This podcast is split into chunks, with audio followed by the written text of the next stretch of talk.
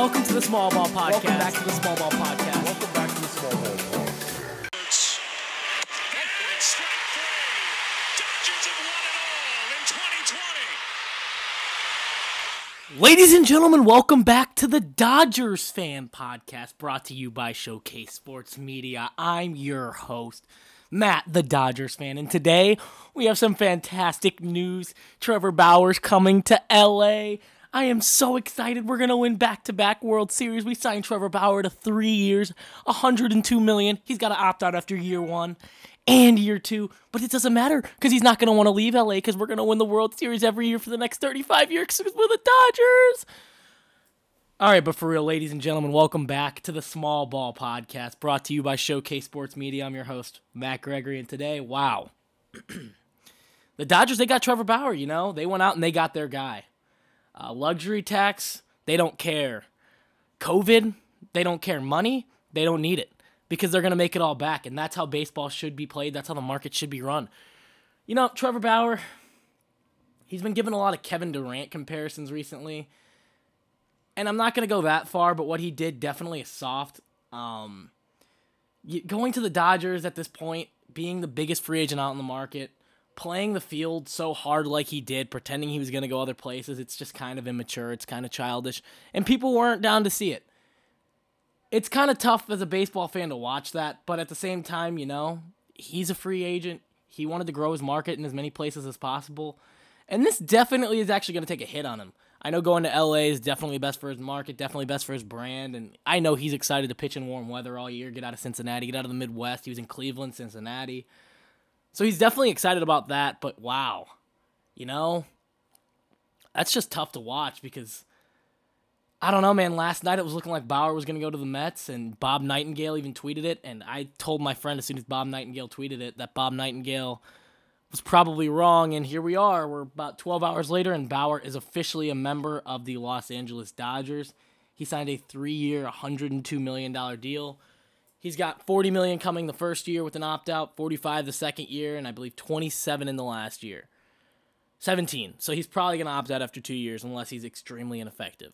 Uh, but the Dodgers, you know, like I said, they went out and they got their guy. They went out and they got the guy that could do what they wanted. Uh, no, I am not a Dodgers fan. That was definitely just a joke. Uh, but Trevor Bauer to the Dodgers, man, this is this is what we've been waiting on. Bauer's been a okay pitcher throughout his career, pretty average. Um, he's had a couple struggles. Consistency's definitely been his issue. Uh, but let's dive into his stats and let's see what's going on with those. All right, so back in 2012, Trevor Bauer made his debut with the Arizona Diamondbacks. He went 1 and 2 with the 606 ERA and 16 innings pitched, 14 hits, 13 runs, 11 earned runs. Not good. He did not look good. And you know, the Arizona Diamondbacks, they said, we're going to trade this guy to Cleveland. 2013, Bauer's second year, he went 1 and 2 with a 5.29, 17 innings pitched. You know, nothing to really look at there. 2014 was his first real year of service time. He went 5 and 8 with a 4.18 ERA. He was 23. So everybody's like, oh man, this kid's got some promise. In his 24 year old season, this is when Bauer kind of started to come onto the scene as a guy that a lot of people really didn't like. It's because Bauer, you know, he refused to listen to pitching coaches. He kind of did things his own way. He was kind of weird out there. Uh, but in his 24 year old season, he went 11 and 12 with a 4.55 ERA in 31 games, 30 starts. And, you know, he didn't really look too hot in 2015. Going into 2016, this is when the Indians were fantastic. This, you know, looked like a good year, but Bauer was just, you know, meh. He was all right. 2016, Bauer went 12 and 8 with a 4.26 in 35 games, 28 starts. He threw one complete game that year. So we kind of started to see the Trevor Bauer we're seeing now. Uh, you know, he was better down the stretch, and he was just awful in the World Series. Thank you very much for that, Trevor. And then 2017, he went 17 and 9 with a 4.19 ERA and 176 inning pitched. He had 31 games, no complete games that year either. 2018, this was Trevor's first All Star year.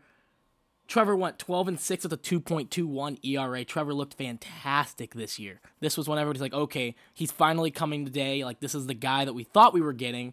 The electric stuff, and the Arizona Diamondbacks were like, dang, I cannot believe we traded this guy. 2019 was a very tough year for Trevor Bauer. You know, he pitched really well in Cleveland, had that really rough game where he threw the ball over the fence and then he got traded. Uh, in 24 starts, with the Indians, he had a 3.79 ERA, and a lot of that was probably in that last game. It fluctuated a lot. He's probably about a 3.5 before then, so pretty average.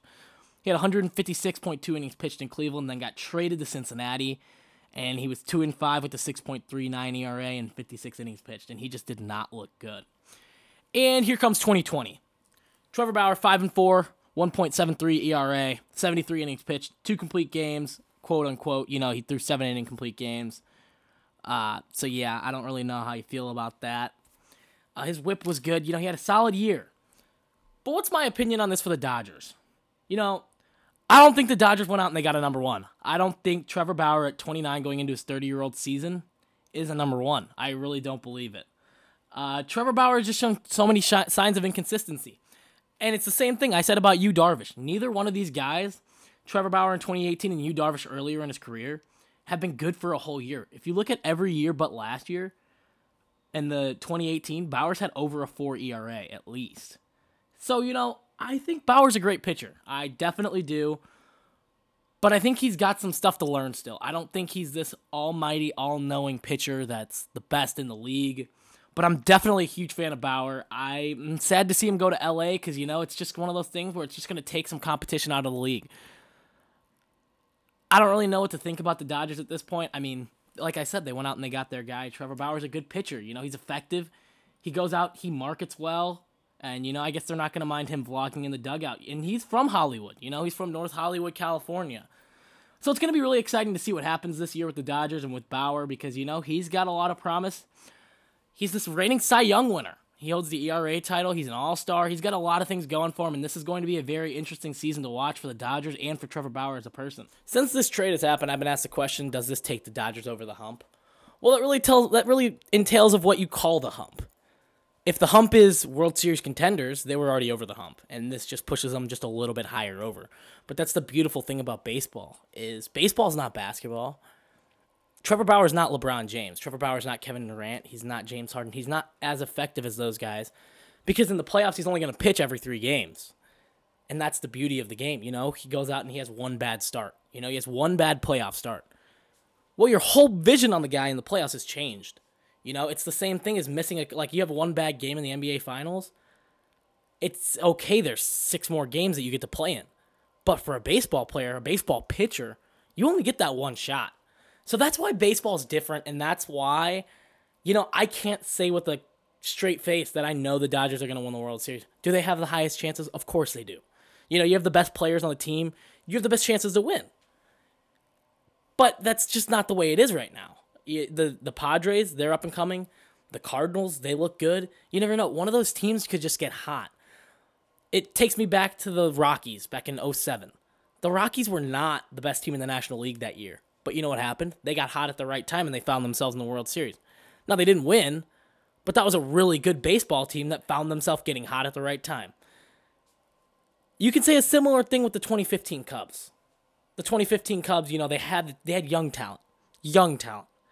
They weren't projected to win 97 games that year, but they got hot at the right time and they made it to the NLCS. So baseball's just different. It's one of those things where you don't really know what's going to happen till it happens. Obviously, the Dodgers, they set themselves up. In the last two off seasons, they got the number one right fielder in the game and the top five, top 10 starting pitcher in baseball, the reigning Cy Young winner. I'll just leave it there. So, anytime you're doing that, you're definitely putting yourself in a place to win. But it's, you know, you just got to think about it. Like, there's so many moving pieces on a baseball field. Trevor Bauer could pitch a perfect pitch, but Justin Turner at third base could miss the ball. You know, he's not going to strike every person out. And I'm not saying Justin Turner's a bad defender by any means, but that ball could get past him and then gets in the left field and it's a hit. It's a double. And then that gets in Bauer's head and that run scores and it doesn't go against Bauer because it's not an earned run. But these are all things that can happen. This is like, there's just so many moving pieces in the game of baseball that signing the one great player obviously helps, but it doesn't solve all of your issues. And I'm not saying the Dodgers have any issues but it means that there's still work to be done. You know, they still got to go out and they got to win. And not just in the regular season. I know the Dodgers are probably going to win 110 games this year. They've got three guys who could win 20 games this year. And I think Dustin May is a candidate to win 15 to 20 games too. That guy is electric. And Urias, after what we saw to him in the playoffs, that guy's nasty. So, oh my goodness, that team is so good. But it's one of those things where you just got to put it all together. Injuries can't happen. Consistency. Bauer cannot pitch on every fourth day. That's what he wants. But the Dodgers are so deep pitching wise, there's no way they're going to give him that. And if they do, that is dumb on them. Dave Roberts, you know better. I know you know better. That is that would just not be a good look. But yeah, I mean, baseball like these guys, they're you can have all the talent in the world, but you got to go out there and put it on the field and win. The most talented team doesn't always win because you want to know why? At the end of the day, everyone can hit a 95 mile an hour fastball in the majors. Baseball is a game that changes day to day. And that is just the beauty of it because you never know what's going to happen. Max Scherzer is one of the best pitchers in baseball.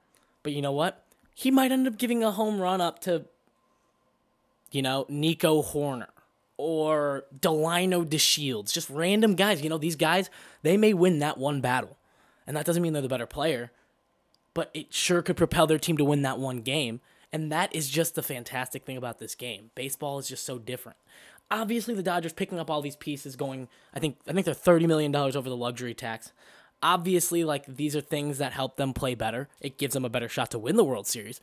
But this signing does not mean the Dodgers are going to win the World Series.